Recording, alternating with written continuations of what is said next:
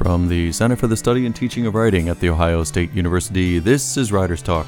I'm Doug Dangler. Today, OSU students Alyssa Morrell and Anna Shvets talk to L.E. Modesitt, Jr. and Alex Bledsoe, guests at the Context 25 convention happening in Columbus September 28th through the 30th. And OSU student Samantha Demmerle reviews Liz Free or Die. I'm Alyssa Morrell. L.E. Modesitt, Jr. is the author of nearly 60 novels and over 20 short stories, including the renowned Saga of Recluse series. His most recently published novel is Princeps, which is a part of the Imager Portfolio series, and the next book in the series, titled Imager's Battalion, will be released in January. He will also be the guest of honor at Context 25, the speculative fiction literature convention held here in Columbus from September 28th through the 30th. Mr. Modesitt, it's been said that you started out your writing career wanting to be a poet. How did you end up writing science fiction and fantasy? Because I was only moderately successful as a poet. I got published in small literary magazines. I entered the Yale Younger Poet Contest until I was no longer young enough to be a younger poet without much success. And a friend said, you've read science fiction since you were a child. Why don't you try writing it? I did. And I actually sent off the very first story I wrote to Analog, at the time that Ben Bova was editor, and he sent me back a very nice rejection letter saying, it's not a bad story, but you really messed up page 13. If you can fix it, send it back and I'll see. I did. He bought it, and I thought, hey, I'm a writer. It didn't work that way. I actually kept track, and I tried and submitted something like 26 stories before I sold the second one, several years later. And that went on for a number of years. I'd sell a few, get better in terms of, shall we say, the acceptance to rejection ratio, until after about 6 or 7 years, Ben sent me another rejection letter saying, literally, don't send me any more stories. I won't buy them. And after I got over the shock of those two lines, I read the rest of the letter, which basically said, you're a novelist trying to cram novels into short stories. Go write a novel. And I hadn't wanted to, because my acceptance-rejection ratio was so bad that I thought, do I want to write 4 or 5 novels of 90,000 words to get one of them published? But he didn't give me any choice, so I went and wrote a novel. And it sold, and I've sold every novel I've ever written. And that's how it all started. That's wonderful. Then how much time do you spend working on each novel, since you have so many of them? I have averaged writing about 2.5 novels a year for the last 20 years. Wow. Once you come up with the idea, does it tend to sort of consume your life? Is it pretty much everything that you do from then on until it's finished? I wouldn't say it consumes my life, but I do spend an awful lot of time writing. When people ask my wife how much time I spend writing, she says basically, most of the time. Mm-hmm. I don't think it's quite that bad, but with time out for chores and dogs and a few things like that, I basically write from 9 or 9:30 in the morning until probably 7 to 9:30 at night most days. Very dedicated then. Have any of your characters been based on people from your everyday life or from things that you've read before, your favorite poets? Generally not. There is one exception to that. I tend to take more characteristics of people mm-hmm. and situations, but I have to admit that Anna Marshall, who is the principal character in the Spellsong cycle, or the first 3 books of the Spellsong cycle, is based largely on my wife, Carol Ann. I had wondered at that, since she's an opera instructor. She's basically an opera singer who teaches voice and opera, mm-hmm. and that is exactly what Anna is. And her background got me to thinking about a particular, call it, issue. Right now, we probably train singers in our world as well as they could possibly be trained. But if singing were magic, as it is in the world of the Spellsong cycle, would there be that many sorceresses? And I realized there probably wouldn't be, because song magic is so powerful under those circumstances. And the voice has to be trained basically between puberty and maybe 30. And that's a time at which most young people are, frankly, the most selfish. And it's one thing to teach a voice for opera. It's another thing to teach a voice for power. Just how many singers would be willing to trust a student with enough power to kill them? That's very true. For Context 25, where you'll be here in Columbus, do you have any tips or pointers for listeners who've never been to a convention before? I guess my simple thing would be just keep an open mind, because conventions, even if you've been to a lot of conventions, I think no convention is exactly what anybody thinks it's going to be for various reasons. It's a place where you can meet other people who are interested in the field, where you can talk generally to writers. I mean, Columbus has a number of homegrown writers who have done quite well. Seanan McGuire, for example. You never know who's going to be there, or sometimes who's not going to be there. But it's a good place to get a flavor of what's going on and what's likely to happen in the field ahead, because it's one of the few places where you can find writers who will tell you about what they're going to do as opposed to what they have done. At Ohio State here, I'm taking a science fiction class, and we've been talking about different authors' definitions of science fiction and fantasy and the difference between the two. So for you, it's the general assumptions underlying the universes? Exactly. I mean, basically, people are going to do economics, and one of my pet peeves about, and this has changed a lot, thank goodness, over the last 20 years, but when I first started writing, one of the things that got me into writing fantasy was the unreality of fantasy in terms of human nature. You had too many untried mages on the front line. Well, no grizzled old army marshal is ever going to put something untried into the front lines. He'd rather have farmers with pitchforks than anything like that. But it was a staple. And there was also what another author called the quest funded by the medieval equivalent of the gold card, where people go off on quests with no visible means of support. It doesn't work in human nature. There's been exactly one of them in human history. This was known as the Children's Crusade. And every one of those children either ended up dead or enslaved, because it's not true to human nature. Luckily, as I said, this has evolved in fantasy over the last 20 years, so we see far, far less of the totally unrealistic human and economic behavior in fantasy. There's still some in certain areas, but thank goodness it's not as prevalent as it once was. Then are there any authors that you're currently reading or whose novels that you love? Oh, there are a lot of authors. I don't have favorite authors, but I have favorite books. Mm-hmm. I mean, in terms of contemporary authors, Mary Robinette Kowal, Glamour and Glass is one that I enjoyed recently a great deal. I still like some of the older authors, although not necessarily the ones that other people find intriguing. For example, a lot of people like Roger Zelazny, and there's some of Zelazny's stuff that I like, certainly. Lord of Light is one of them, or Call Me Conrad. But the one of his I happen to like is one that's almost obscure. It's called Creatures of Light and Darkness. And Zelazny almost didn't publish it. As a matter of fact, his publisher had to pry it out of him because he thought it was so experimental that it would not sell. It sold all right, but not great. But I thought that was a much more intriguing work than some of the more popular stuff. And, I mean, there are a number of writers writing right now that are doing very intriguing things. I try and read at least 4 or 5 of authors that I haven't read every year, maybe as many as 10 or 15, but I won't guarantee I always get up to that number. Consequently, a lot of them I have not read in depth, because every time I read a book, that's taking time away from writing one. So I tend to get most of my reading done on the Kindle, on airplanes.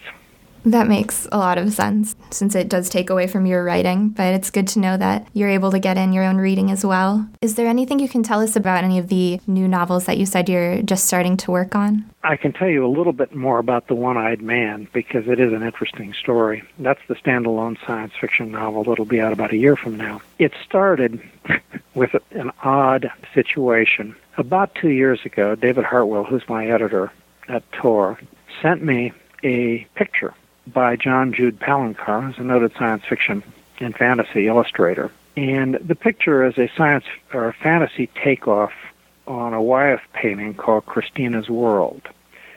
And it shows the picture of a woman on a vast plain looking into the horizon, the Wyeth painting does.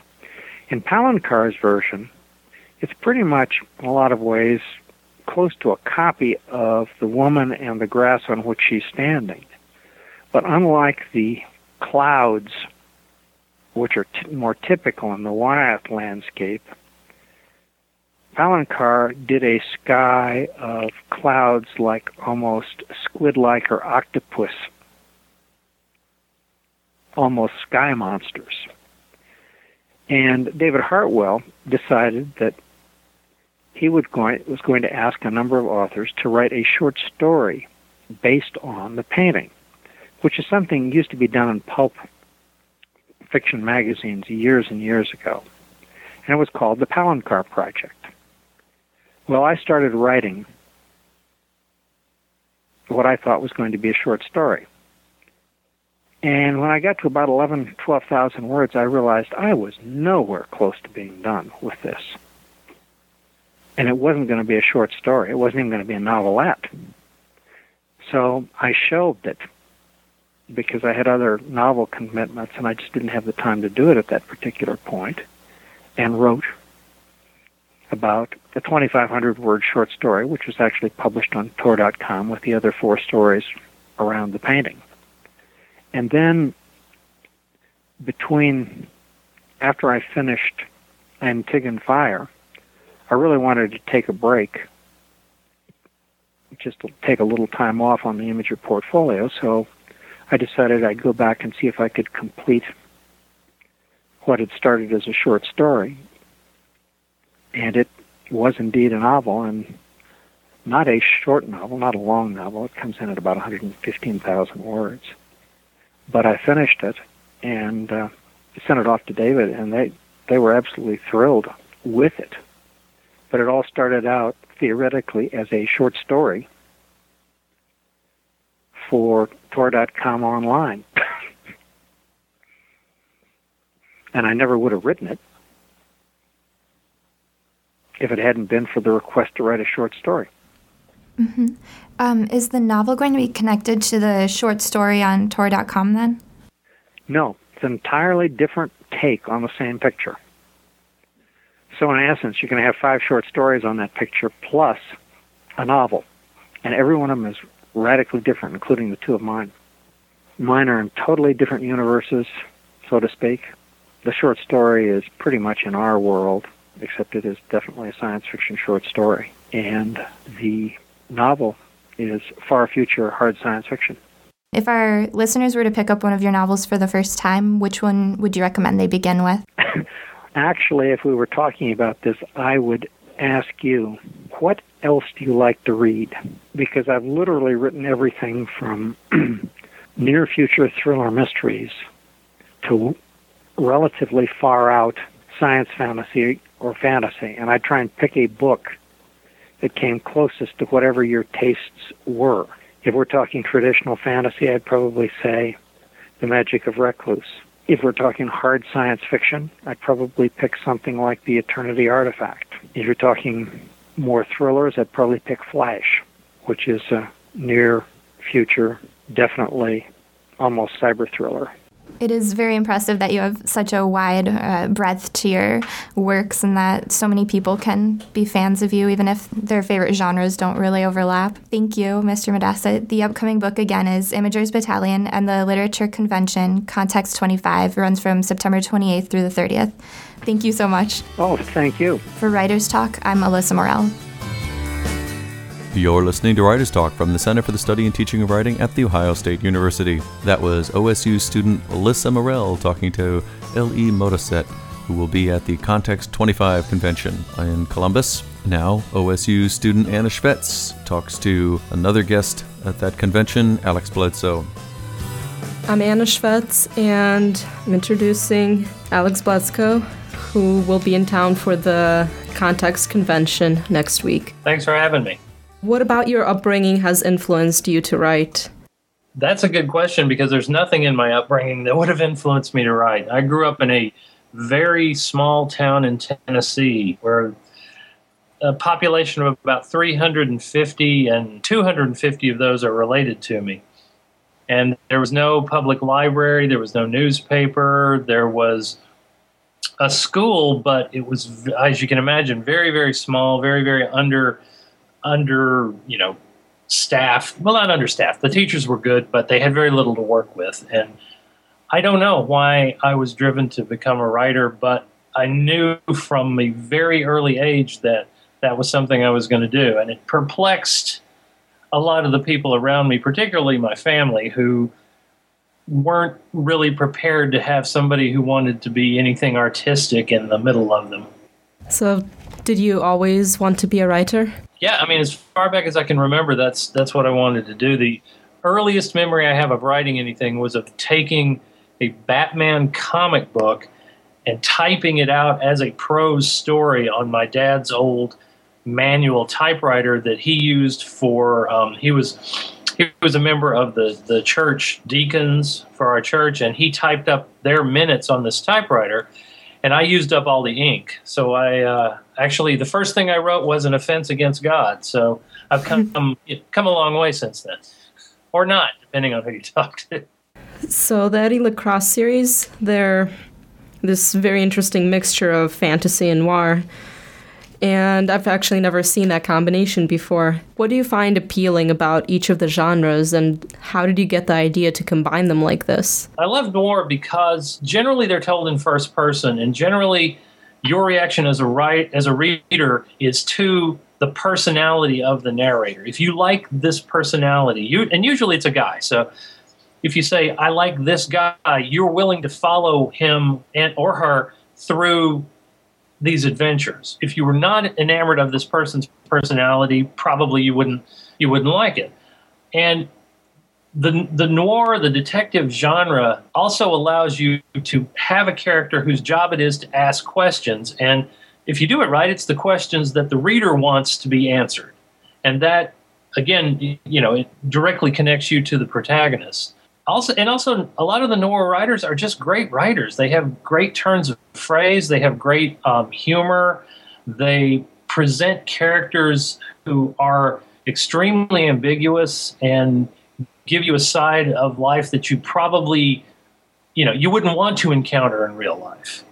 Now, as for the fantasy, I just have always liked that. I've always liked science fiction and fantasy. I've always read it. I've always watched the movies. I mean, I was 14 when Star Wars came out, so I was the perfect age to just totally embrace that and be in that first wave of people who suddenly found that the things that had gotten them beaten up as younger kids were now cool, and everybody liked it. And that was a nice period to be in. And as far as putting them together, well, the first Eddie LaCrosse book, The Sword-Edged Blonde, is an idea that I had literally nursed since high school.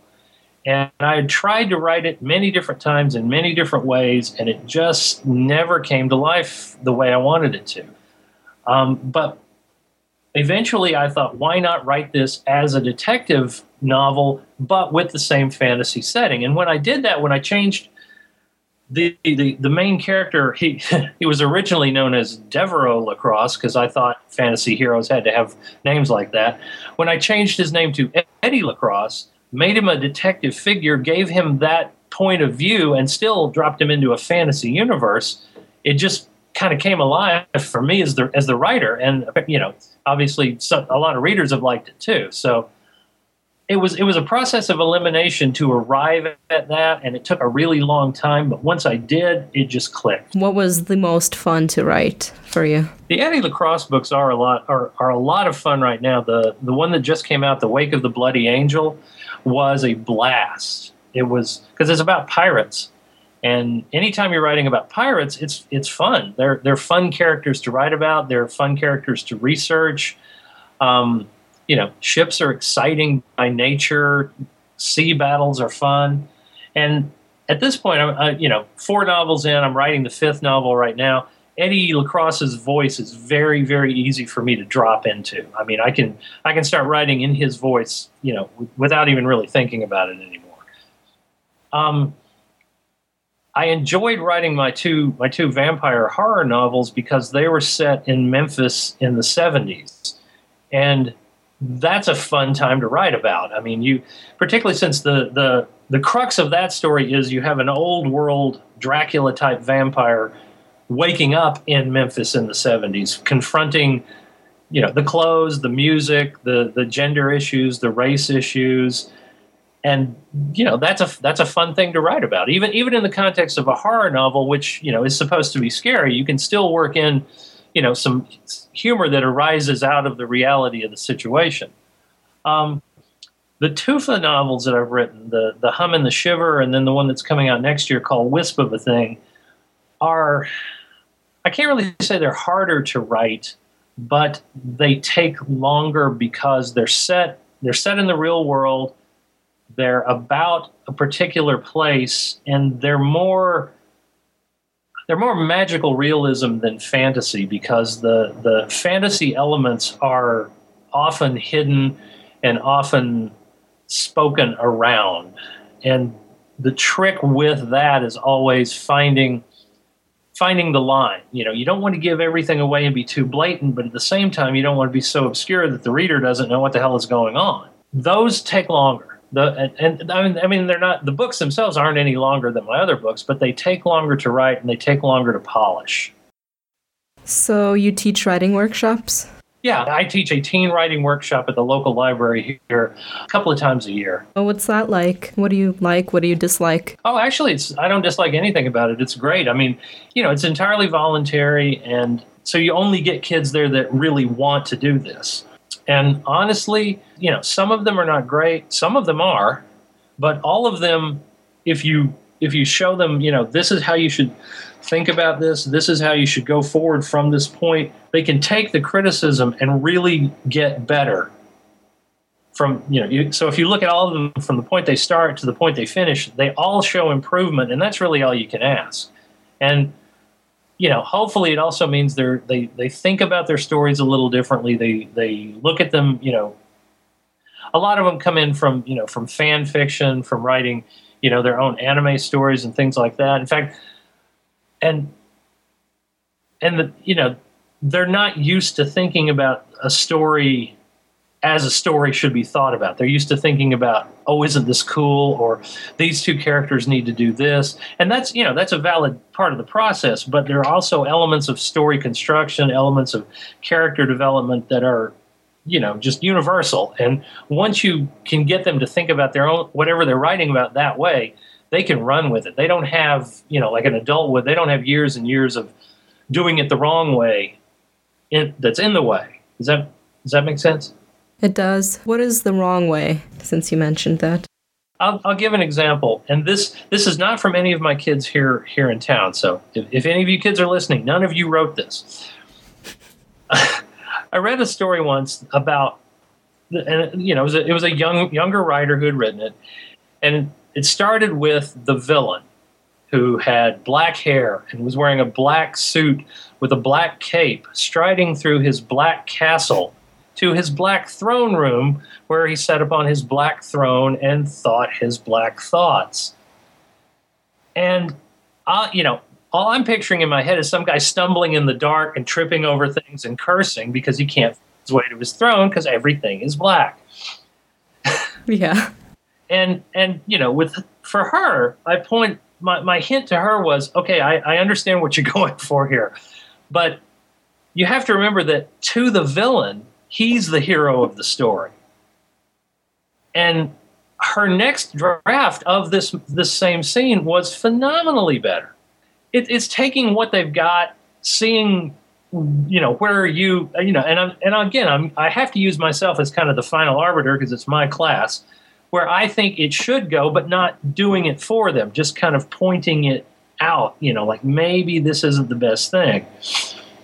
You know, maybe your villain shouldn't be stumbling over ottomans in his throne room, you know. Black ottomans, of course. Questionable decorating choices of villains. Yeah, that may be an entire, you know, panel discussion someday at a convention. What do you have in the works right now? I hear you're working on Wisp of a Thing. Yep, that's I'm waiting for the final No, actually, I'm waiting for the copy edits on that. And that will the book will be out next year. There will be a fifth Eddie LaCrosse book, which is probably 75% finished. It will be out in the first part of 2014. It doesn't have a title finalized yet, so I can't tell you what that is. There will be I do some e-short stories available through Story Vault on Amazon called The Firefly Witch, and there'll be a new collection of three of those out probably in the next couple of weeks. There will be a Christmas special couple of stories, particularly one involving characters from The Hum and the Shiver that I think everybody will like. And that's pretty much all I can confirm right now. But, you know, it's like everybody who does this for a living. There's always stuff in the works. There's always, you know, stuff being researched and written and everything. So, but the next thing that will be available in bookstores will be Wisp of a Thing, the follow-up to The Hum and the Shiver. Well, we're looking forward to it. Thank you again. Oh, glad to do it. It's been fun talking to you. That was OSU student Anna Shvets talking to one of the guests of honor at the Context 25 convention in town on September 28th through 30th, Alex Bledsoe. OSU student Samantha Demmerle is a fan of Liz Free or Die, as you'll find out.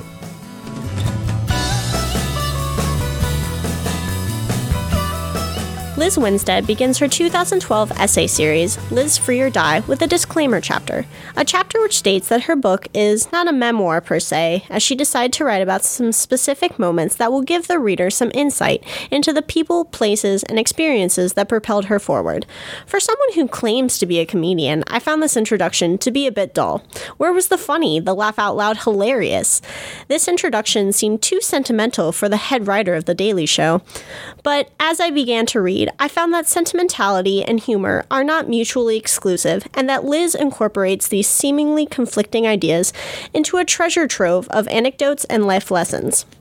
Liz begins her series of essays from her beginning, starting with her dislike of everything infant and progressing to her distrust of the creepy, disembodied praying hands plaque. These stories are sweetly reminiscent, but Liz's true talent is her ability to portray a fresh and funny image, despite the reality of the situation. She describes her apprehension on the creepy praying hands plaque as a 10-year-old's fear of how the Catholic Church punishes sinful children. Chop, off go your hands. This dark, realistic humor is Liz's forte. She acknowledges this strength much later in life through her political satire, but she obviously developed it at a relatively early age. How else would she be able to laugh at getting knocked up by the age of 17? This woman tells stories really well. Each one is unique, relevant, and engaging. As a reader, I found myself wishing that she'd expand on her experiences, give me more background about her alter ego, Lizilla, explain where her relationship with Joey Grimes went, and discuss her opinion of veterinarians one more time, because it is hilarious. In a way, this book gave me such an intimate glimpse of her life that I found myself bonding with her. I would love to meet this woman. She is brilliant and strong-willed, someone with whom I could talk for hours at a time about everything from politics to philosophy. At one point during my reading, I realized that this intimacy was unintentional. Liz simply portrays her life in such a relatable way that, as Patton Oswalt says, reading Winstead is like hanging out with Winstead. This portrayal was extremely useful to her overall message of her book, which is that women should strive for opportunistic equality in the professional world. Because of the way she writes, this message is not even preachy. It seems to be a natural way to see the world. Through her life story, Liz invites you to see the world as she sees it, to become part of her side, and as a reader, it is an easy decision to follow her example. This book is a wonderful mixture of voice and reason, of heart and humor. Her experiences portray a message that propels her through life and shapes her personality. Liz, using her dynamic writing style and a series of memorable experiences, delivers an autobiography worth enjoying. This has been Writer's Talk. For more information about any of our guests, visit writerstalk.org. From the Center for the Study and Teaching of Writing, this is Doug Dangler. Keep writing.